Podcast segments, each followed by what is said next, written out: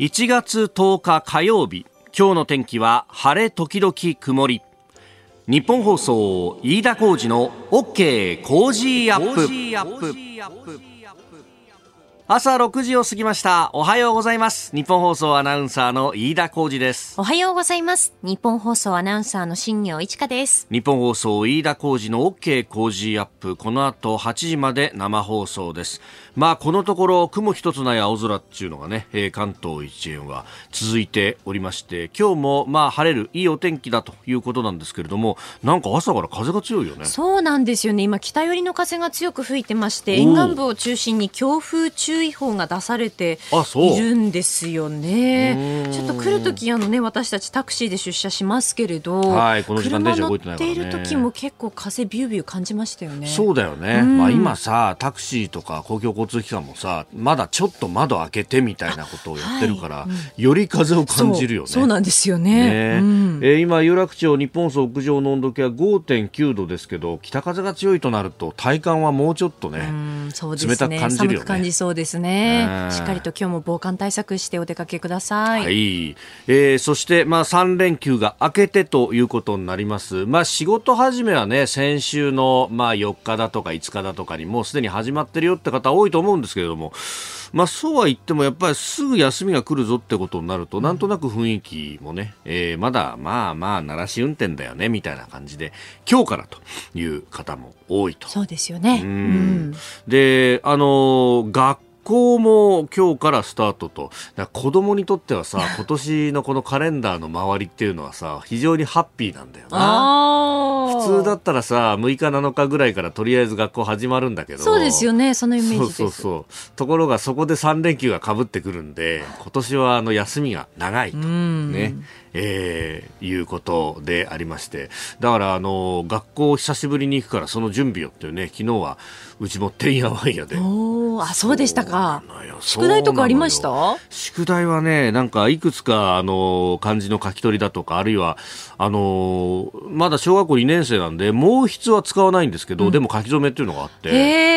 書き初めって毛筆じゃないとどうすんのっていうとなんかあの鉛筆でちゃんと書くんだよね。そうなん硬筆の書き初めっていうのがあってなんか3枚ぐらいお手本を見ながら書いてでどれがいいか選ぶみたいな感じのね えー、ことをやったりとか、で、あと、あの、まあ、これはね、親はもう、あの、どれがいいかって選ぶだけなんでいいんだけど、問題はさ、あの、通、いわゆる通知表というやつ。ああ、はい。あれに、あの、家庭からの通信欄っていうのもあって。そんなのあるんですか？そうなんだよ。な、何を？何を、そう、何を書くだよね。何を書くかなんだよ。それは一体どんなこといや、何書こうかなって言って、で、あの、妻がですね、白紙のそれを持ってきてですね、あんたいつも何も書かないんだから今日ぐらい書きなさいよ、つって。おおおおわったっつって、書こうとしたんだけど、うん、まあ、そこそこ、まあ、欄があるわけですよ。あ、そうなんですね。まあ、な、百、二百字ぐらいかな。まあ、結構ありますね。そこそこなんだよね。そこそこ。でもさ、二百字っていうのは書き始めると、うん、それなりに埋まるんだけど、うん、確かに。埋まるんだけどさ、はい、中身のあることを書こうとすると文字数が足んなかったりするってこれね非常に難しいんだと、はい、あのそう辛坊治郎さんと木曜に一緒に番組やってるじゃない？で飯田君あの夕刊富士のコラムっつうのは何時なんだい？みたいな話をしてまあ大体1000字から1100字ぐらいの間で収めようとしてるんですなんて話をしたらああそっかそれぐらいだったらまだいいよな。これあの文字数ってものがありゃあったでまあ大変なんだけどなきゃないでもっと大変でそれこそこう200とか400字ぐらい。原稿用紙1枚とかその半分ぐらいで、ちゃんとしたものを書こうとするとすごく大変なんだと。難しいですよね、うん、今パソコンで打ってるからまだこうわーっと書いて文字数を後から調整とかできるからいいんだけど、ね、ところがさ、うん、その通信簿はもうのっけからボールペンで書いて、ね、書き損じが許されない。そうですね。で、その上文字数調整もできないから、自分の中で組み立てて組み立てて書かざるを得ないと。どうしようって。結局書いたんですか？いや、一応書いたよ。一応書いたけどさ、うん、まあ、あの、こうとなんというかさ、良いところと、まあ、今後の課題みたいなところを、まあ、二つに分けて書くみたいなことにしたんだけど、はい、もうさ、なんかそれだけでうんうんなってて。1時間ぐらいずっともっとかな？なんかずっと考えてさ。えー、あ、そんな考えたんですか？そうそうそう。で、途中ご飯の時間になっちゃったからさ、ちょっとそれも挟んで、だからご飯中もなんか味よくわかんないよねっていうさ、えー、しげしげと子供の顔を見つめながら、うん、何を書こうかな、みたいな。俺連休最終日に何やってんだろうな、ね、いや、そこまでそのね、ランに全力投球なお父さんっていうのもなかなか。偉いだろ？偉いんだけどさ。偉いだろうって。多分、多分さ、子供はそれ見ることもないし。まあまあまあ。まあ先生からしたらさ、うん、30分の1ぐらいのもんだからさ。まあまあまあまあ。こんなに気合い入れなくてよかったんじゃないかなっていう。なんか知恵熱でそうなっちゃったね。そんなに？ちょっと。本当。まあでもね、飯田さんにもやっぱプライドがありますからね、ここは一つ。いやいやいやいやいやまあ、まあね、しかもね、両親どっちが書いたかも分かんないだろうからさ。あ、そうです先生からしたらね。あまあまあ、まあ。まあ文字でちょっと分かるかもしれないけどね。まあね、えー、やっぱり毎週夕刊富士を書いているこのプライドにかけて、バカにしていい文章を書こうではないかと。その夕刊富士のコラムですけれども、今日発売でございますすごい宣伝。えー、ちょっとトスを上げてしまった感ありましたね。ありがとうございます。ありがとうございます。えー、年明け一発目、今日の締めに乗っておりますので、一つよろしくお願いいたします。あなたの声を届けますリスナーズオピニオン。この傾向ジアップはリスナーのあなた、コメンテーター、私、田新業アナウンサー、番組スタッフみんなで作り上げるニュース番組です。えー、ぜひメールやツイッターを使って番組にご参加ください。今朝のコメンテーターはジャーナリスト、長谷川幸宏さん。この後6時半頃からご登場。えー、まずは2023年の岸田政権、アベノミクス完全否定かと。いうニュースを取り上げます、えー、それからその岸田総理ですけれどもヨーロッパ、アメリカ歴訪中フランスのマクロン大統領とまずは会談を行いました。そして7時10分過ぎおはようニュースネットワークのゾーンでは、えー、中国河南省で89%が新型コロナに感染したんじゃないかという記事が出てきております、えー、評論家の関平さんに電話でつなぎまして、えー、最新の情報についても伺ってまいります、えー、それからニュースキーワード今日から全国旅行支援再開さらにはスクープアップのゾーン、えー、中国共産党機関紙が日米が通商版の鉄のカーテンを作るのかというふうに批判をしたというニュースも取り上げてまいります。今週は番組オリジナルマスキングテープを毎日3人の方にプレゼントします。いただいたオピニオンこの後ご紹介します。本音のオピニオンお待ちしています。ここが気になるのコーナーです。スタジオ長官各紙が入ってまいりましたえー、目立つところで言うとですね昨日この番組中にも速報が入ってきました。ブラジルの議会襲撃についてえー、朝日新聞とそれから日本経済新聞は一面トップ。で他の新聞もカラーの写真を入れてという形で、まあ、一面で報じているところもあります、えー、朝日新聞ブラジル大統領府にボート前大統領支持者国会にも、えー、日本経済新聞はブラジル議会襲撃。前大統領支持者選挙結果抗議400人を拘束と。えー、いうふうに出ております。まあ、あの、写真を見るとですね、サッカーのブラジル代表のあの、カナリアイエローのユニフォームを着てらっしゃるという方が非常にこう、多いと、まあ、そういえばと思って思い出すのが、まあ、ブラジルの国籍持たれていて今、日本で生活されている方というのも非常に多いということで、まあ、このブラジル大統領選挙があった時に在外投票もやってるよっていうようなね、えー、ニュースがあ日本国内でも流れていてその映像なんかを見ると、えー、やっぱこの、うん、ユニフォーム着て投票に行ってる人っていうのが非常に多いんで、まあ、やっぱりこの愛国心だとかっていうのをこう示す一つのツールとして、え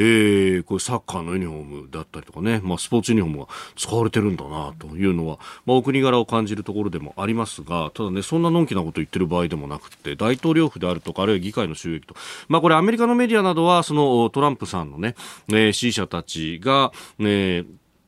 アメリカの議会議事堂を襲撃した事件と、まあ、売り二つじゃないかというような指摘をしています。まあ、その辺のね、経緯というものはまた、えー、まあ、追っていろんな事実が出てくるんだろうと思います。まあ、あこのね、えー、ボルソナロさんという前の大統領の方、まあ、ブラジルのトランプとも呼ばれたとか、あるいは、えー、トランプさんのね、政権の時の幹部とつながりがあったんじゃないかということは言われてますが、まあ、ただ確たることは、出てきていないのと、それからボルソナロ氏自身は、えー、まあ、選挙のね、電子投票が、えー、不正の温床じゃないかというような指摘等々はしていましたけれども、まあ、今回のことに関しては、えー、まあ、平和的的な抗議活動は民主主義の枠内だけれども、えー、公共施設への侵入、破壊行為はこの原則に対する例外的な事態だと、えー、まあ、暴徒化した支持者らに対しては非難をしていると、まあ、いうことであります。ただ、事前に、まあ、あの止める等々というような動きがあったかなかったのかというあたりはまだ報じられていないところですので、まあ、ただね、あの民主主義の原則からすると、まあ、こういった暴力で何かを変えようとするというのは、まあえー、こうして非難対象になるというのは、確かにその通りだろうなというふうに思うところです。えー、それからですね読売新聞はアメリカが沖縄に離島即応部隊を作るということを一面に出しています、えー、2025年度までにということで、まああの既存の海兵隊を、えー2025年度までに改編をして、えー、離島の有事に即応する海兵沿岸連隊を創設するという方針を固めて、えー、日本政府に伝えたということで、まあ、複数の日米両政府関係者が明らかにしたということであります。まあ、確かにね、あの沖縄のこの自衛隊の方々に話を聞いたりなんかもしたことが何度かありますけれども、まあ、アメリカ軍は、まあ、陰に陽にというか、まあ、かなり内々にでありますが、この沖縄の南西諸島の防衛に対してっていうのは非常に関心を示しているところがあって、まあ、あの何らかの形で、まあ、自衛隊と演習を行いたいと。で、それも沖縄本島にはアメリカ軍が持っている演習場であるとかもあるので、まあ、そこでの演習というものは、まあ、継続的に行ってますけれども、まあ、それ以外のところでも、えー、やりたい。あるいは、あの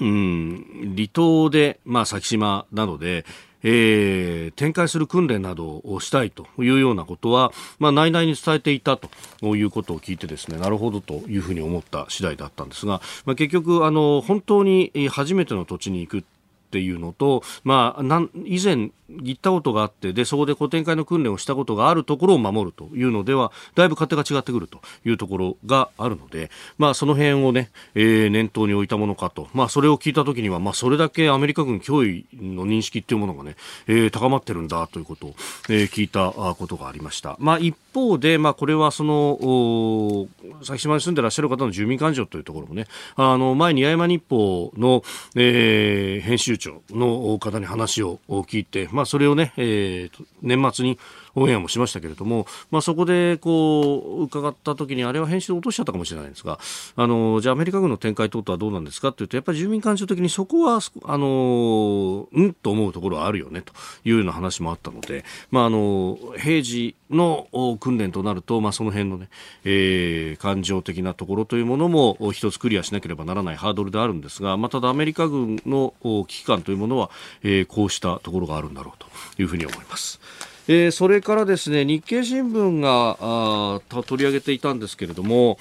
うん、一面にはですね特例貸付3割が返済不能という日経の調査について、えー、が出ております。まあ、これ、えー、返済コロナでですね減収世帯、まあ、この世帯に対しての特例貸付に関して、えー、免除決定が2100億円に上っていると、えー、総数の3割を超えるところが、まあ、申請をしていたりとかあるいは、えー、申請が認められたりということが起こっているというところであります。ここれ免除決定が2100億円で貸付金の総額は1兆4269億円だということなんですけれどもうんこれそもそも最初からね貸付でまあやったということ。あれはコロナが始まってすぐぐらいに打ち出したスキームの一つであったんで、あの当時コロナがどのぐらい続くのか、経済状況とかわからない中で、とりあえずは貸し付けでということであったんですけれども、まあ、うん、救済措置としてこれをですね、免除する、あるいは、えー、返済を一部伸ばすみたいなことなどが、えー、言われてますけれども、まあ、これ困窮世帯を中心にということであったと。うんいうことであれば、まあ、このぐらいの部分の金額をですね今度は、えーまあ全額なり免除というような形もならないのかと、まあ、そうでなくても、まあ、このね、えー、コストプッシュ型とはいえ物価の高騰というところで、えー、かなりうん経済的に苦境に陥っている部分はあるんじゃないかというところです。えー、それから企業の貸付に関してもですね、えー、いわゆるゼロゼロ融資、えー、無利子無担保融資というものが、えー、返済を迎えるというところなんですけれども、これの借り換えを後押しするという形で中小企業庁が、えー、借り換えの保証というものを今日から開始するということがあります。まあ、条件として売上高が、前の年と比べて5%以上減少しているだとか、あるいは経営の改善に向けた具体的な取り組みを示す計画書の作成などが条件となるということで、まあ、こういうので書類をしょこうね、一個一個作っていくというのがまたこれ手間になるだろうなというところはあるんですが、一応制度としてはこの、まあ、借り換えで保証料を、えー、補給するというまあ、これで足りるのかというと足りないんじゃないかということもあるんですけれども一応そういう制度も今日から始まるというところも記事として出ておりましたここが気になるでしたこの時間からコメンテーターの方々ご登場です。今朝はジャーナリスト長谷川幸宏さんです。今年最初の番組出演ということで、あげましておめでとうございます。おめでとうございます。おはようございます。よろしくお願いします。よろしくお願いします。さあ、この時間、まず取り上げるニュースは、2023年の岸田政権について、うん、えーあの長谷川さん、コラムの中でアベノミクス完全否定とだってさ、増税するって言ってるわけでしょ、言ってますね。それから、かつ、これはまあ政府とは関係ないかもしれないけど、まあ、関係は終わりですが、はい、あ黒田日銀総裁、はい、もう、まあ、事実上の利上げをしましたよね。増税利上げときたら、これはアベノミクスとはもう真逆だし、はい、加えて日本経済でそこそこ立ち直ってきている一番大きな理由は、まあ、円安だったわけだけど、はい、利上げとなれば、これ逆に動いて、円安もかなり修正されてますよね、もう130円台の前半まで来ました、ね、でしょだから一位149円までいったわけだから、えー、もうかかなり変わってますよね。で、増税利上げ、円安修正となったら、これは経営者から見たら、これは、いやもう大変で悲鳴上げるしかなくて、うん、でも岸田政権は経営者に対して賃上げしてくれって言ってるわけですよね。それもね、ねあのインフレ率を上回る賃上げをと。だからどうしてそんなことができるの？という話に、はい、まあなりかねないですよ。うん、昨日ね、実はあのある番組であのラーメン屋もなんかもやってる、武田恒彦、恒康さん。ああ、武田恒康さん。はい、武田恒康さんとご一緒になって、まあ彼経営者だからさ、ね、いろんな事業もやってる。うん、武田さんどう思っていや、もう人件費払うだけでも大変で、うん、もうとても利益なんか上がりませんよって悲鳴上げてましたけど、まあ武田さんに限らず、はい、まあ経営者、私もお正月いろいろ会いましたけど、えー、皆さんね、えー、もう悲鳴上げてますよ。だから、あとなると、賃上げもまあそうあまり期待できそうにないよねと。はい、となったら、これはまあ少なくとも前半の日本経済はお先真っ暗と、まあ、言わざるを得ないんじゃないのと。うん。と思います。お先真っ暗、うん、だからアベノミクス継承するって、まあ、あのこの間、安倍総理が昨年亡くなって、はい。えー、後にも、まあ、岸田さんおっしゃってるわけだけど、えまあ、やってることを見れば、もう全然、うん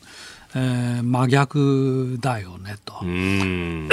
というふうに思います。ねその上ね、はい、えー、日銀の政府総裁人事っていうのが今年のもう春先にはやってくるわけですよね。そうそうそれをね、だからそのそれを睨んで黒田さんが、はいまあ、ちょっとハードルを低くした宣伝をつけたっていうふうに見えますね、私には。ああ、あのー、国債の利回りの、うん、0.25から0.5に、上げた、あれは、はい、あれ、まあ、実の利上げですけど、自分がまあ上げるのは利上げだって言ってたものをやったわけだから、はい、これなんでと思うじゃないですか。そうですね。やっぱりその辺がね、黒田さんっていうのは、うん、あの、うんまあ、官僚機構を生き抜いた人っていうかね、あえー、まあ、そういうふうに見えますよね。だって自分は退任するのもう分かってるわけだから。そうですよね。となったら、金融緩和路線ずっと自分がやってきて、はい、それを修正するのはハードル高いじゃないですか。次の総裁、誰になるにせよ、はい。そのハードルを相当低くしたことはもう間違いないでしょ。あで黒田さんがだって上げてたじゃないと。だったら自分だってそっちの修正路線をね、継承するのは、それはまあと、その先に行くのは当然だよねっていうことになり、これ財務省としたらもう御の字で、日銀も御の字で。はい。えー、まあ、だからそういう、まあ、で黒田さんご自身も、まあ、おそらく次どこ行かれるのか知らないけど、はい、まあ、次もあの天下りというかね就職先もこれ財務省が面倒見るわけですから。財務省も死ぬまで,、死ぬまで全部面倒見るわけですから。だからまあ日銀総裁ご苦労様でしたっていう感じで次行くわけですけど、まあ、そういう流れの中で黒田さんも、まあ、その宣弁を自ら、あ緩和路線に修正の宣弁をつけてみせたと。というふうに私には見えますねそこになんか、ね、国民の生活はないですね。まあ、なまあ、ないってやないよね、そうだよ。えー、岸田政権について、まあ、今はね、うん、えー、ヨーロッパ、アメリカ歴訪中ということでありますが、その辺もまたあ解説あ後で、はい、やりましょう。はい、はい、えー、今日も8時までお付き合いいただきます。よろしくはい、お願いします。お聞きの配信プログラムは日本放送飯田浩司の OK コージーアップの再編集版です。ポッドキャスト YouTube でお聞きのあなた、通勤や移動中に最新ニュースを押さえておきたい方。放送内容を少しでも早く知りたい方スマホやパソコンからラジコのタイムフリー機能でお聞きいただくと放送中であれば追っかけ再生も可能ですし放送後でも好きな時間に番組のコンテンツを自分で選んでお聞きいただけます。毎朝6時の生放送では登場するコメンテーターの最近の活動はもちろんたっぷりとニュース解説をお送りしています。レギュラーコメンテーターに加えて専門家と随時つないで掘り下げてお送りしています。日本放送のエリア内でお聞きの皆さんラジコラジコのタイムフリーでチェックしてくださいツイッターでは最新情報を発信中ぜひフォローして番組にご参加ください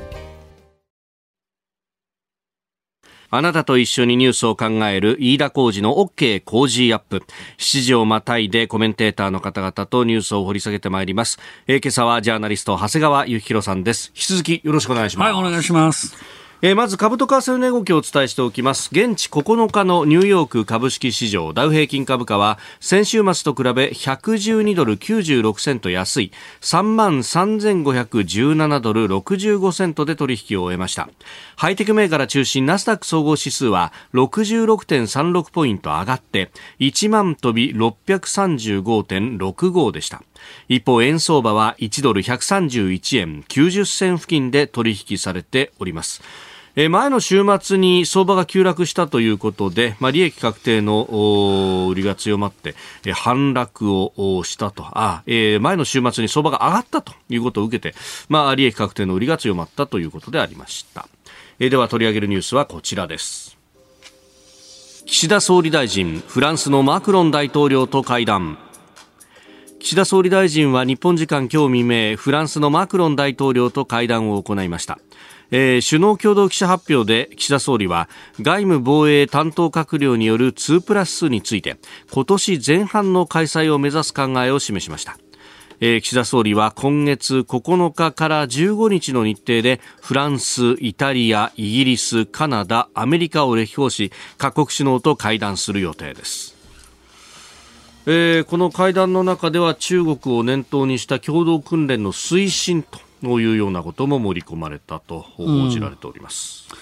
うん、あのメインイベントはもちろん13日に予定されているアメリカのバイデン大統領との会談ですよね。はいそれで、えーまあ、私、ずばり言うけど、この後の、ね、岸田政権について、うん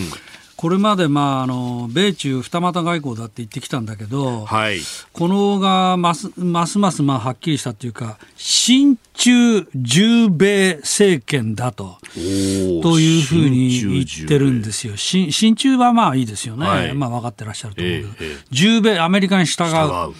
まあ、それがね、かなり明らかになってきたなというふうに思います。うん、どの辺で見えてきたかというと、はい、まあ、あの、このバイデン大統領との首脳会談でもテーマになると思うんだけど、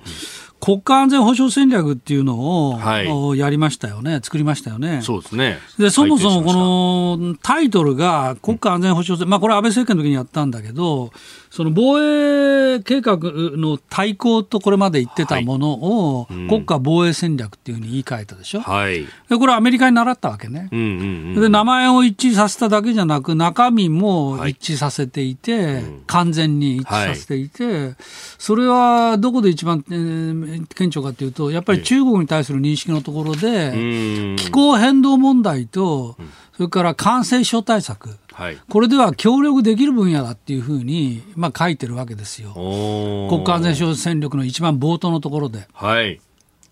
で、感染症戦略、感染症対策で中国と協力できるの？と。もうできないということが、もう今回の今の感染爆発でも明らかですよね。はい、だって中国は肝心要の情報を全く出さないんだから、えー、ウイルスのゲノム情報も含めて。えー、だから、それはバイデン大統領の認識、バイデン政権の認識も甘いんだけど、うん、それに全く横並びで合わせたのが、この岸田政権なんですよね。で、まあ、そういうことを確認するっていうことが、この13日の首脳会談でも非常に明確に出てくると思いますよ。はい、で私は、まあ、あの日米同盟強化するのはもちろん大事だ大事なので、それは賛成なんだけど、うんうん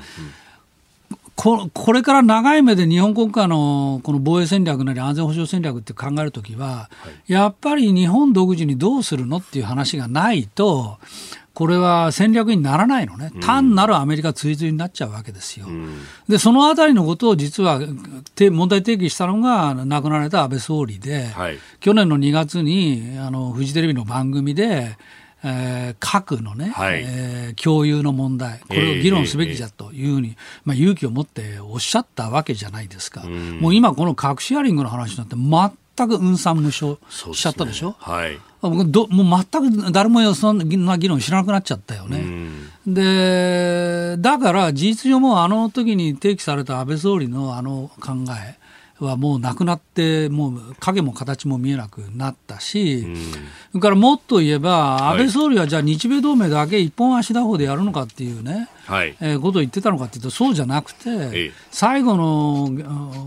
書いた原稿なんか読むと、やっぱり集団防衛戦略みたいなね、集団防衛機構みたいな、はい、まあ、アジア版 NATO, NATO とか、ということもちゃんと視野に入れたご発言だったわけですよ。こういう議論も一切なくなっちゃったでしょ、もう今や。そうですね、うんだから、そういう意味で今の岸田政権のやってることは、もうほとんどこのアメリカにつき従っていきますと、うん、で、アメリカが嫌がる議論は一切しませんと。例えば核シェアリングとか、うん、あなあアジア版 NATO とか、こんな議論はしませんみたいな、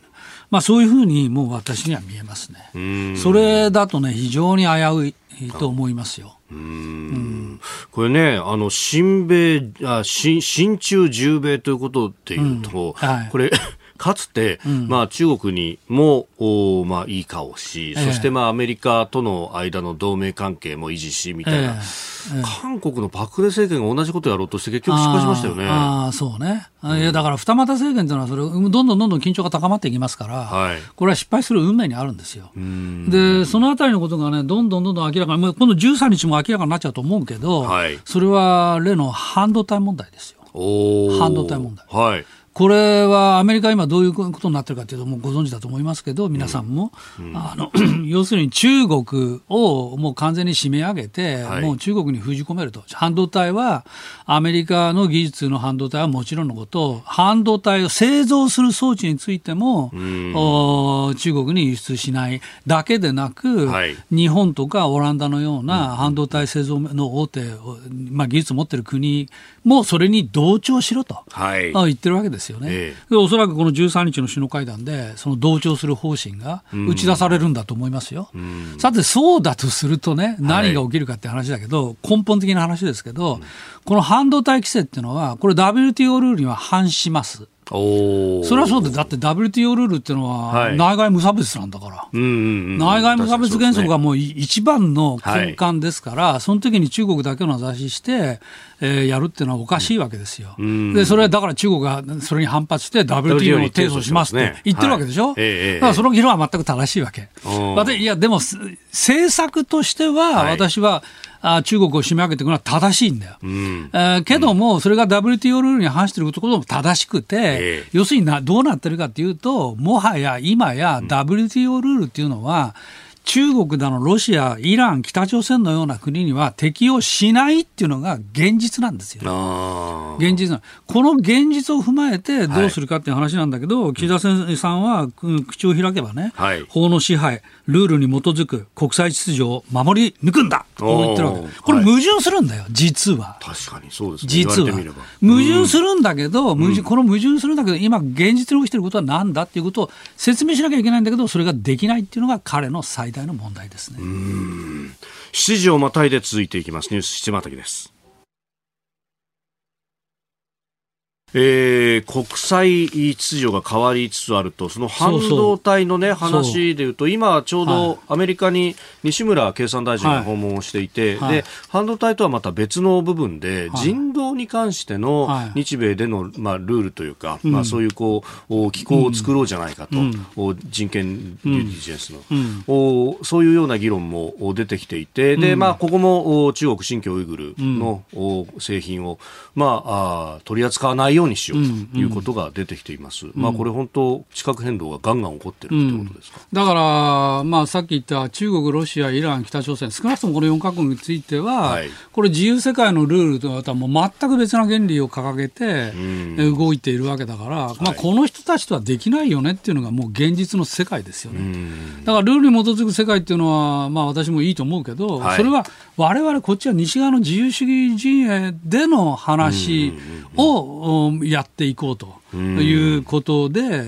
まあ、中国、ロシアについては、もうこれ全然関係ない、まあ、もちろんイランもですよ、イランもひどいことになってますからね、昨年9月のあの、はい、の女性のね、のねあの、えー、ヒジャブってスカーフをか？ぶるかぶった、それが連行中に殺されちゃって、はい、今、抗議でも、えー、もう少なくとも40人ぐらいも死刑、41人だったかな、死刑判決が出ていて、死んだ人はもう500人超えるっていう、あデモの最中に、えー、何が起きるか分かりませんよ、イラン。えーうんある意味こう、まあ、そうルールでやるのは信頼をおける国だけだよねと。いいこと言いますね、その通りですよ。信頼のおける国同士でルールに基づく法の支配みたいな話があるんですよ。信頼のおけない国と、要するにもう横紙破りしているようなロシアとはこれはできないでしょと、あるいは中国とはできないでしょと。だからそれに対しては半導体規制でも何でもやりますよっていうのはこれ正しいよね。政治の動き方として正しい。ただそ、それにもかかわらず、はい、その相変わらず法の支配とルールに基づく国際秩序を守り抜くんだみたいなことを言い方だけでは、はい、これは理解されないし、まあ、聞いてる人々は何のことみたいに思っちゃうよねっていう。ことだと思いますね。まあ、そういう議論が、ね、全般にまあ政権だけじゃなくて、ジャーナリズムの世界でも、日本はもう少なすぎるっていうか、全くないよね。私も気がつかないもん、そういう議論があしてるなって、根本的な議論してるなっていう議論まあ、これね、本当、次回の念も込めてもありますが、えー、個別のニュースはいっぱい上がってきて、それについての解説っていうのはあるんだけど、えー、やっぱこうそこの横串を通すようなものがない、ね、そうそう原理が今問われてるわけで、この原理をももと、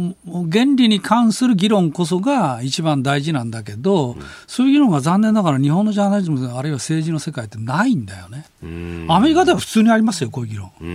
普通に。やっぱそれはこう、俺たちの国益ってなんだとか、そういうのをまずシビアにやるっていう、自分たちの平和と安定と繁栄をどう守るのかっていうのが出発点だからね、議論。が。我々の平和と安定と繁栄っていうのは、こういうことをやれば達成できるのかなっていう、そこから原理が導かれてくるんだけど、だから議論はするわけですけど、日本はなんか全部天から降ってきて、法の支配とルールに基づく支配は当然でしょみたいな、これはもう絶対、もう金閣玉上で、誰も触っちゃいけない議論でしょみたいな。そういう話じゃないのよ、うん。実は。もうそこのルールをこう軽々と乗り越えていっちゃうと、そうそうそうそう。WTO ルールとか古いんだよ。そうそうそう。古いというか、まあ、それは現実に合わない。理想の話なんだよあでも現実は違う現実は違う、だからこそ、そのリベラリズムとリアリズムの議論があるっていうのは、そういうことなんですよ。リベラリズムの人たちは、このルールに基づく支配こそが金閣玉上ルールで、国連があって、国際機関があって、で世界はそれによって、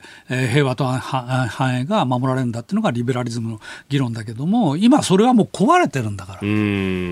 壊れてるんだったら、じゃあ、一番根本の平和と安定繁栄はどうやって守るのかっていう、それをリアリズムのところから、はい、考え直していく作業に今、着手しつつあるっていうのが、アメリカの言論会の話だと思いますよ。で、リアリズムでいけば、やっぱり最終的にはこうパワーの話になってくるわけですね。そうそうそう、パワーの話にもなるし、うん、まあ、そういうパワーを背景に、じゃあ自分たちの理想をどう実現していくんだっていう、そこから政策対応の話になってくるわけですよね。だから国際機関とか、まあ、フォイップ、自由で開かれたインド太平洋、これも一つの枠組みで、えー、まあ、これが機構になれば、まあ、いわゆる地域国際機関になるわけですけど、はい、まあ、そういう原理からその、そのインスティチューションみたいなものも、突き上が出来上がってくるわけですよね。これしかし、そういうこう中で、今回 G7 のサミットがありますと、えー、核なき世界を訴えるっていうふうに言ってますけど、えー、これ、出し方間違えると、日本何言ってんのってことになります、なります。うん、だから日本、まあ、本音を言えばさ、はい、何を言ってんのと、核の傘で守られてる日本が核なき世界ってどういうことと。まあ、フランスなんかは絶対そう思ってますね。自分は核保有国で核実験自分でやってますからね。そうそうあの時は、そうそう、ドゴールがまさに挑戦して、はい、その秩序に挑戦したわけでしょ？まあ、そういうフランスから見たら何を言ってんのっていうふうに思ってると思います。おはようニュースネットワーク。東京有楽町日本放送キーステーションに全国のラジオ局21局を結んでお届けいたします。おはようございます。日本放送アナウンサーの飯田浩二です。今朝のコメンテーターはジャーナリストの長谷川幸宏さん。取り上げるニュースはこちらです。中国河南省で89%が新型コロナ感染か。中国河南省政府は昨日新型コロナウイルスの感染率が今月6日時点で推計89%に達したと発表しました。北京や上海など大都市圏だけでなく感染の地方への広がりが明らかになっております。ゼロコロナ政策の緩和の発表が去年の12月7日ということで、まあ、そこから1か月余りで、うん、およそ9割までいくってね、うん、すごいですね。ねえ。まあ、あの中央政府がもうすでにね、統計発表してませんけれども、うん、まあ、私はこのゼロコロナ政策の緩和の前から、はい、もうじわじわとにじみ出てたんだと思います。それが緩和、規制緩和した最大の理由じゃないですか。つまりロックダウンでもう防げなかったってことですよ。抑えきれない。抑えきれなかったんですよ。さあ、この時間はですね、えー、評論家の関平さんと電話をつなげて、えー、この中国のゼロコロナ等々、えー、詳しく伺っていこうと思っております。えー、すでに電話つながっています。関平さん、おはようございます。おはようございます。よろしくお願いします。どうもどうも、うん、さあ、ゼロコロナの緩和後、本当に感染急拡大というふうに言われています。一方で、あんまりこれ情報とかデータが出てこないと、えー、今現状どうなってると考えられますか？ままずは、それ、感染爆発的感染拡大が起きてることは、まあ、あの事実ですわね。あのしかもあの世界の平均的あのそういう基準からすれば、はい、あの異常ですあの要するに、まあ、解放されて、まあ一月も経てないのにね、はい、もう80%、90%まで感染率に達しているということが、例えば日本でもまあ3年間ね、やっとね、数十パーセントの感染率しかなってないということでしょ。そこが非常に異常です。あのそういう意味ではあの信じられないほどのあの猛スピードでね、感染が拡大していることは今現状ですわな。これに対して中国政府とか何か手を打ってるんですか？いや、何も打た打たないです。むしろ打たないからこそ、あのそれほどね、あの爆発的感染拡大は起きてる。いや、むしろね、中国政府は、手を打たないというよりも、はい、むしろあのもう感染拡大に任せるというようなあの状況であって、むしろ逆にね、うん、あの急いで、まあ、あの感染拡大が進んでほしいと思うしかないという姿勢ですわな。さあ、スタジオには長谷川幸さんもいらっしゃいます。あ、どうもおはようございます。長谷川幸です。いや、すっかりご無沙汰です。はい。いや、あの私ね、あの、うん、さっきのその中国の政府の政策だけど、国内では無策だけど、門戸を開いて、中国人をどんどん海外に出してるっていうのは、それ政策対応してると見てんですよ。逆に言うと、つまり感染をね、輸出してるのが政策なんじゃないかと思いますけど。いや、まさにね、長谷川先生ご指摘の通り、国内では無策ですけど、対外的には有策ですよ。その通り。あれ、意図的にやってるとしか思えない全くそう思いますね、私も。あ、うん、あ国内であれほどの感染拡大が、起きてること、習近平政権知らないはずがないですが、その時期でね、うん、全面的に対外的に解放するということが、うん、わざと輸出する以外にね、うん、思えないんです。ですよね。うん、いや要するに習近平習近平からすれば、中国だけね、今の状況で中国だけであの感染拡大ならば、あのね、あの国民に説明つかないから、だから外国も同じようにね、うん、同じ状況にね、あの、うん、しえー、してしまわないと、うん、そういう思惑もおそらくあるんじゃないかなと私は思うんですわ、ね、いや、その通りですね。それで、まあ、特にあの高齢者がなたくさん亡くなってるわけですけど、これもね、もう私なんか、もうこれやってることを見ると、まあ、高齢者がこうたくさん亡くなってるのは、むしろ、国を正化する、正、正国家にしていくためには、都合がいいとぐらいに思ってんじゃないですかね。いや、少なくとも客観的に言えば、ええ、今中国、中国政府が今まで抱えてる一つ、あの年金問題が、はい、あの大変深刻な問題で、要するに高齢化が急速に進んでいまして、はい、今、徹底的に年金不足、だから中国政府が、はい、例えばこの数,、えー、数年前にね、あの定年定年退職の年齢をあの大幅に伸ばしたのは、要するにあれ、はい、年金が足りないから、はい、客観的に言えば、高齢者が大量にね、死亡したことが、あの中国の政府にとっての年金危機がある程度緩和されたか、解消されたかということになっちゃうんですわいや、そうなんですよ。まさにそれをね、私み、狙ってんじゃないかっていうふうに思うのは、いや、ちょっとね、踏み込んでいっちゃいますけど、相手が関さんだから、うん、実はアメリカのね、えー、中には、いや、これは中国にとっては政策的にはむしろプラスで、これで中国経済が逆に強くなっていくんじゃないかっていう見方さえあるんですよね。実は。いや、まあ、それがね、果たして習近平政政権の思惑通りになるかどうか、そこはまた別の問題と出てきまして、要するに国民をあの明らかに国民を犠牲にして、命を犠牲にして、そこまでやると、うん、結構今、中国国内で、あの今まで中国経済を支えてきた富裕層、中産階級が、うん、もう徹底的な、絶望的な、そういうね、うん、あのあのそういう慎重になってるんですわね。そうですね。そうはもう、この国からも出る以外ないと、今、思ってる人、結構多いですいや、もう結構どころじゃなくて、もうほとんど大半がそうじゃないかと思いますけど。まあ今、若年層であっても、これから加齢してった時に、国が守ってくれるのかっていうのにこう疑問を抱いちゃうわけですね。そうです、しかもね、うん、それはね、ある意味では、中国経済問題だけではなくて、中国共産党統治の基盤をね、うん自ら習近平が潰しかけてるというところ。そうそう、そこです、そこ要するに、この政府がもう誰も守ってくれない。うん、あの、むしろ守ってくれるところが、むしろ意図的に政策の何かのためにね、国民を犠牲にする政府であれば、うん、この共産党政権と国民のこの何かね、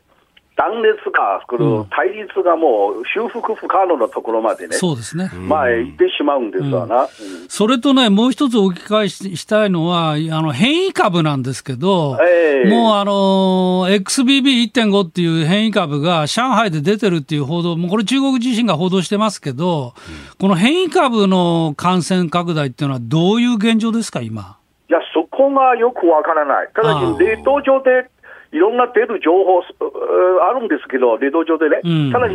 レド上の情報ですから、これ、本当かテーマがあの、うん、あの要するに判明できないでしょ、うん、しかし、レド上の情報を見てる限りにおいては、もう結構恐ろしい変異株、あちこちでね、出てる。あの出回ってるという、そういうレッド情報あるんです。あの要するに、レド上で書き込みや自分の親族がそんな、あとんでもないあの、うん、ウイルスにやられて、あの普通のあの感染とは全く違うという状況、うん、あのそういういろんな報告が、あの冷凍上の書き込みでは出てるんですけど、ただし実態が分からない。ただし、それほど急速な感染拡大、ね、あの短期間でね、何億人、場合によって8億人の感染拡大になると、当然、その変異株が出てくる確率が高くなる。その通り。そうでしょ、そうでしょ？その通り。うん、それと、まあ、あの、この中国、これ新華報だったかな、中国共産党の新聞が認めたのが、上海の3例が XBB1.5 なんだけど、うん、多分、だからこの XBB1.5 がもう広がってるのは間違いないし、他プラス他の全く新たな変異株が出てる可能性もありますね。ありあるあるある。いや、というのはね、うん場合によって新しい変異株が出たところで誰も確認、政府も確認しようとはしないんです。はい、例えば今あのか、かかった患者が病院行っても、えー、あのコロナ感染としてあの治療してももらえないんです、あれ。なるほど。あの、検査もなければ、うん、要するにどういう変異株が出てるか、おそらく中国政府すら、うん、あの把握してないというようなおかしな状況。うん、まあ、民間にはゲノム解析とかもこうやるなっていうふうにね、うん、えー、だからね、舞台裏ではね、今、必死になってこのゲノム解析やってんだと思うけどね。う。ん、だから民間人は、うん、民間人は自分たちの親族が何か変な変異株にやられて、それおかしいだと思いながら民間人ですからね、その変異株だと誰も断定できないですよ。ただ症状を見ると、今まで言われていたようなコロナとは違うじゃないですか。違う、違う、違う。絶対、絶対違うというね。いや、そうだとするとね、ここも大事な議論なんだけど、これまでは、あの、いわゆる集団、あの、免疫っていうのは、6割から7割ぐらい感染すれば、獲得できるって言われてたんですよ。ところが、いろんな研究で最新の議論は、いや、集団免疫っていうのは獲得できないんだと。なぜなら新しい変異株ができるからだと。これだけ変異が激しい。だから89%もね、出てるっていうんだったら、もう普通で考えたら、これまで通りだったら集団免疫獲得できてるはずなんですよ。したがって収束してもおかしくないんだおかしくないんだ。うんまあ、またあのいわゆる第2回目の感染、2次感染、2回目の感染もそういう、うん、今、いろいろありますから、うん、そう簡単に収束できないんです。なるほどそう2回目の感染っていうのがね、免疫抗体ができてないことの証明ですよね。そうですね。いや関さん、本当、あの現状ありがとうございました。またいろいろ教えていただければと思いますよろしくお願いします。どうもどうも。どうも、ありがとうございました。はい、どうもどうも。えー、評論家の関平さんとつなぎました。えー、以上、おはようニュースネットワークでした。えー、今朝はジャーナリスト長谷川幸宏さんとお送りしております。引き続きよろしくお願いします、はい、お願いします。続いて教えてニュースキーワードです。全国旅行支援再開。今日1月10日から全国旅行支援が再開されます。割引率が去年までの40%から20%に半減し地域クーポンも従来の平日3000円休日1000円から平日2000円休日1000円に変更されます。その上で各自治体が独自の予算でクーポンを上乗せするキャンペーンなども行っております。えーまあ、全国旅行支援、え去年の12月27日宿泊分まででありましたけれども、うん、また再開と、今日からだそうです。そうですね、これね、結構人気あってね、うん、もう使い切っちゃいましたっていう自治体も結構出てたんですよね。あの私も年末年始、ちょっと旅行してましたけど、はい、やっぱお客さんも普通に戻ってるし、うん、いわゆるこのアクリル板も、あのホテルなんかないと、はい、置かないっていうところも結構出てますよね。だからかなり人来てましたし、まあ、問題の中国人の方らしも相当出てるようですけど、まあ、これから1月10日、まあ、タイミング悪いよね、これコロナが心配だもん。私はやっぱりコロナがまあ、まあ、相当でまた出てくるんじゃないかと思って、まあ、非常に心配してます。まあそうは言っても、まあそれでも、もう売り切れてるところっていうか、もう使い切っちゃうところ結構ありますから、まあこれ自体は、あの、これから旅行を考えている皆さんには、はい、まあ朗報ですよね。で、一人一泊最大7000まで、まあ去年まだ1万1000ですから、はい、4000円ほど、ち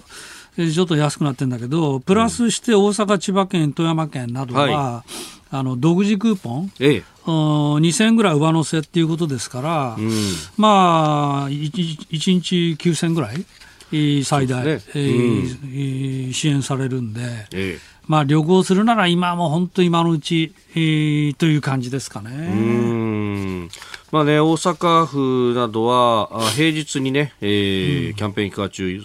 えー、1泊5000円もらえる、2泊で1万円の地域クーポンがもらえる、はい、そうなると今までの、うん、全国旅行支援よりも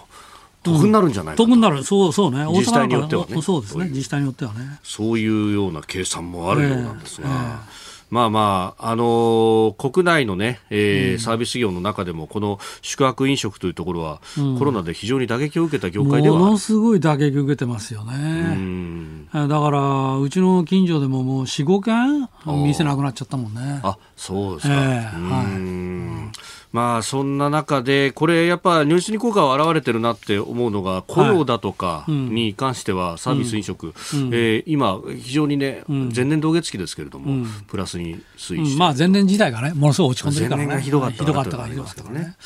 まあぜひ、だから、お考えの方は早めのうちに、うん。まあコロナ禍がまた盛り上がらないうちに、そこですよね、えー、そこをどう見ていくかっていうのは、えー、そうそうあの今朝のニュースでは、ほら、死者が、はい、えー、この1か月で1万人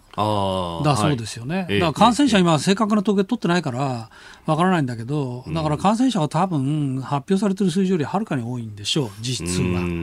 あ自自主的に自家自宅待機で、はい、えー、治している、まあ、幸いそれで回復されれば、それに越したことはありませんけど、まあ、その母数が大きいので、はい、まあ、だから死者がもう増えてるっていう、まあ、そういうことなんだろうと思いますけど。うんまあね、本当、このあたりをこうどうバランスしていくのかっていうのが、まあ、各国の悩みの部分もあるかもしれませんが、ただ、もう明らかなのは、はい、あのにこれはいろいろんな国際機関の分析、研究でも明らかですけど、日本の場合は圧倒的にやっぱマスク。マスクに対する抵抗がほとんどない、いまだにまあほとんどの方はマスクされてますよね、ね。はい、これが相当抑制していることはもうかもう確実ですよね。だからこのマスクっていうのはやっぱり相当効くんじゃないですか。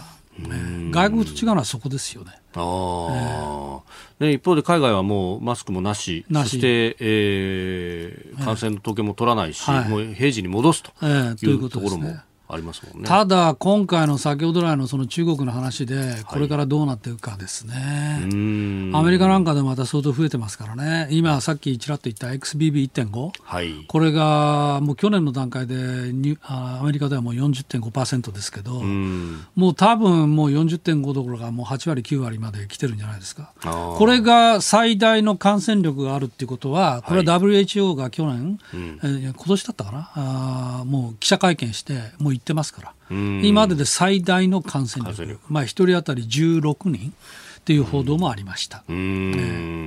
まあね、これがもともとアメリカで流行ってたものがこう世界中にこう散らばっていったのか。か中国から出てるのかそれとも全く別なのかこれは分からないんですよ。まあね変異株も南アフリカから出てるものがあったりといろいろ説ねありましたもんね。インドっていう話もあるしね。インドも XBB.5 出てます。日本ではどうだったかな？まだ出てないのかな？出たのかな？ちょっとそこはまだあれです。えー、全国旅行支援再開今日のキーワードでありました。はい。お送りしております OK 工事アップ。お相手私日本放送アナウンサー飯田浩二と新業一華がお送りしています。今朝のコメンテーターはジャーナリスト長谷川幸宏さんです。引き続きよろしくお願いします、はい、お願いします。続いてここだけニューススクープアップです。この時間最後のニュースをスクープアップ日米が通商版鉄のカーテンを作るのかと中国共産党機関紙が批判。今月5日に西村経済産業大臣とアメリカのレモンド商務長官がアメリカで会談を行い経済安全保障分野での協力拡大で一致したことをめぐり7日の中国共産党機関紙人民日報系の環球時報は社説で世界貿易に通商版の鉄のカーテンを作るのかと批判しました。また世界貿易の歴史を後退させる行為で貿易立国日本は重大さを考えるべきだと指摘。中国は日本の最大の貿易相手国で国家戦略として未成熟で不安定だとも強調しました。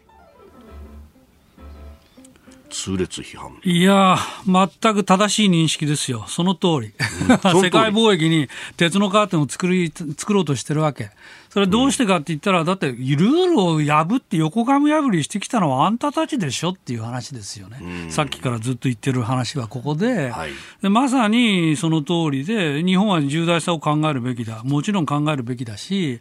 国家戦略として未成熟で不安定だ。まあ余計なお世話だけども、うん、まあ私が少なくと思うのは国家戦略として議論を大いにすべきだし政権はよく説明すべきだと、うん、もう鉄のカーテンを作らざるを得ないぐらい相手はひどいことをやってるんだと、はい、ルールを盾にその裏側でルールを守るような裏側で例えば知的財産を盗んだりしてきたのはあんたたちでしょと、うん、これは別に通商問題だけに限らず例えば南シナ海で勝手に人工島を埋め立てて、はい、国際司法裁判所がそれはいけないことだよと、そんなでたらめなことやっちゃいけないと言ったのはそんなものは紙くずだと言ったのは、はい、あんたたちでしょと。中国でしょと。ということなんですよね。うん。まあ、これね、鉄のカーテンという言葉は、はい、まあ、かつてそのウィストン・チャーチルが、まあ、冷戦を告げるね、えー、有名な言葉そうその通り。していったもんですけども。で、冷戦が始まって、じゃあ、通商問題どうなったかって言ったら、もう要するにココム、はい。えー、大共三権輸出規制、はい、これをして、事実上、あのの時代では、その、世界貿易っていうのは西西側と東側の間ではなかなくなってしまったわけですよね。だからそういう時代に戻っていくと。これはやむを得ないっていうかね、はい、まあ現実がそうなってあ彼らの選択がそうなのでそうならざるを得ないっていうことなんだと思います。うん、うん、これね、あの米中新冷戦というような、ね、言葉も,、えー、もう結構前から出てきてますけれども、えー、まあ、一方でその経済でつながりが、あの密接にあるからそうはならないんだっていう議論もありましたが、現実は、まあ、そうそう。そんな議論が、まあ、盛んに日本でもやってたけども。はい。もう完全にデカップリングですよね。でまあ、私がだから新年にお会いした経営者たちももうみんなそれは分かってて、えー、どうやって中国から引くかと。いう話をしてましたし、もう実際にだから設備なんか通してないところはもうほとんど引いたと言ってましたね。ただある会社なんかはもう製造装置も全部中国に作ってしまったから、今引くとそれが全部もう取り上げられちゃうと、はい、取り上げられちゃうってことはすなわち要するに我が社のダミーのダミー会社が、中国人がそれを運用すればね、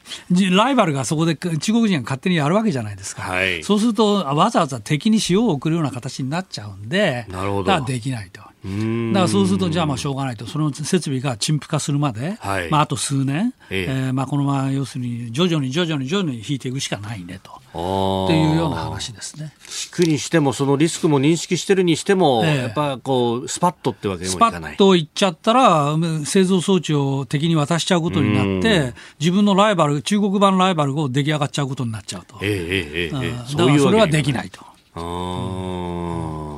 これね、あの一方でその引くにしても、ええ、まあ、設備とかそういうのが陳腐化して、じゃあいざ引きますとなった時にも、え、そのお金だとか、はい、あの資金を引き上げるっていうのが難しいという話、ね、まあ、それは引き上げなんかできませんよ、全部タダでくれるしかないんですよ。向こうに置いていくしかない。無駄に置いていくしかないんですよ。でそれどころか労働者クビになるわけだから、はい、その時の損害賠償っていうかねまあ、雇用保障みたいなものもものすごい要求されてくるので、だから徐々に徐々に徐々に引くしかないんですよ。うん。まあ、事実上今、今どうなってるかというと、もうこのコロナで、もう全部もう何ヶ月も全く操業停止状態です。と言ってましたね。だからもう、事実上、閉めちゃったようなもんもう事実上、もう何ヶ月ももうロックダウン以来、ロックダウン終わったと思ったらこうなっちゃったので、はい、もうはっきり言って、もう創業はもう何ヶ月も完全に止まってると、もう下請けは全滅ですと、全滅。全滅ですと。うん。と言ってますよね。その辺のもう、コロナによってもサプライチェーンがすでに壊れてる部分まあ、壊れてますね、壊れてますね。うん、そこも再構築していかなきゃいけない、ね、そうですね。だからまあどうやって引くかだけど、はい、まあ、すぐにはできないと、ね、ただ自動車なんかはまだねそれでもね、はい、日本の自動車メーカーまだあそこでまだまだ儲けられるんじゃないかと思っている。EV に関して投資をするというようなね、えー、ということを。言ってますでしょ、まあ、だから一体何を考えてるのかなと思いますけどね、ロシアのようになると思いますけどね、もうロシアから日本メーカーもみんなもう操業止まったでしょ。そうです、ね、だからロシアで今売ってる外国車っていうのは、もうほとんど中国製ですよね。はい、確か1社を除いてみんな中国中国メーカーの車しか今ロシアではないと。ない。えー、うん。いややっぱりこう、ビジネスでつながっていても、この、国際政治の流れの中で。そうそう展開がね早くてただね、私去年あたりと全然違うなと思うのは、はい、経営者の方たちがだんだんね、いわゆる評論家たちよりも先に言い始めましたね。えー、今までは、まあ、私なんかもずっと言ってたわけですよ。もう早く言いた方がいいですよみたいなことをね、言ってたけど、経営者はやっぱさすがに早くて、あのもう今はもうみんな、それはもう引きましたと。アメリカでもそんないまいまだに中国に対するポートフォリオを持ってるファンドなんかありませんよってみんな言ってますし、だからそこは早いんですよ。むしろ認識が遅れてるのは、はい、いわゆる評論家とかコメンテーターとかね、まあ、そういう人たちの方があまあ、よっぽど多いんだと。だってもう口を開けば国際秩序がなんたらかんたら言ってるでしょ。国際秩序なんて今ね、もう壊れたんですよ、完全に。西側と独裁国家の間では。もう新たな国際秩序がもう動き始めていて、はい、それにどう対処するのかっていう議論なんだけど、まあ、日米首脳会談には期待できませんね。なるほど。えーえー、スクープアップ、まあ、通称版の鉄のカーテンを作るのかという批判というところから、まあ、国際情勢をお話しいただきました、うん、このコーナー含めてポッドキャスト YouTube ラジコタイムフリーでも配信していきます。番組ホームページご覧ください。あなたと一緒に作る朝のニュース番組飯田浩司の OK コージーアップ。日本放送の放送エリア外でお聞きのあなたそして海外でお聞きのあなた。今朝もポッドキャスト YouTube でご愛聴いただきましてありがとうございました。飯田浩司の OK コージーアップ。東京有楽町日本放送で月曜日から金曜日朝6時から8時まで生放送でお送りしています。番組ホームページでは登場いただくコメンテーターのラインナップや放送内容の原稿化された記事など情報盛りだくさんです。また公式ツイッターでは平日は毎日最新情報を配信中。ぜひチェックしてみてください。そしてもう一つ飯田浩二アナウンサーが「夕刊富士」で毎週火曜日に連載中。飯田浩二のそこまで言うか。こちらもぜひご覧になってください。忙しい朝そして移動中。ニュースを少し深く知りたい時。ぜひ AM、FM、ラジコはもちろん日本放送のポッドキャスト YouTube でお楽しみください。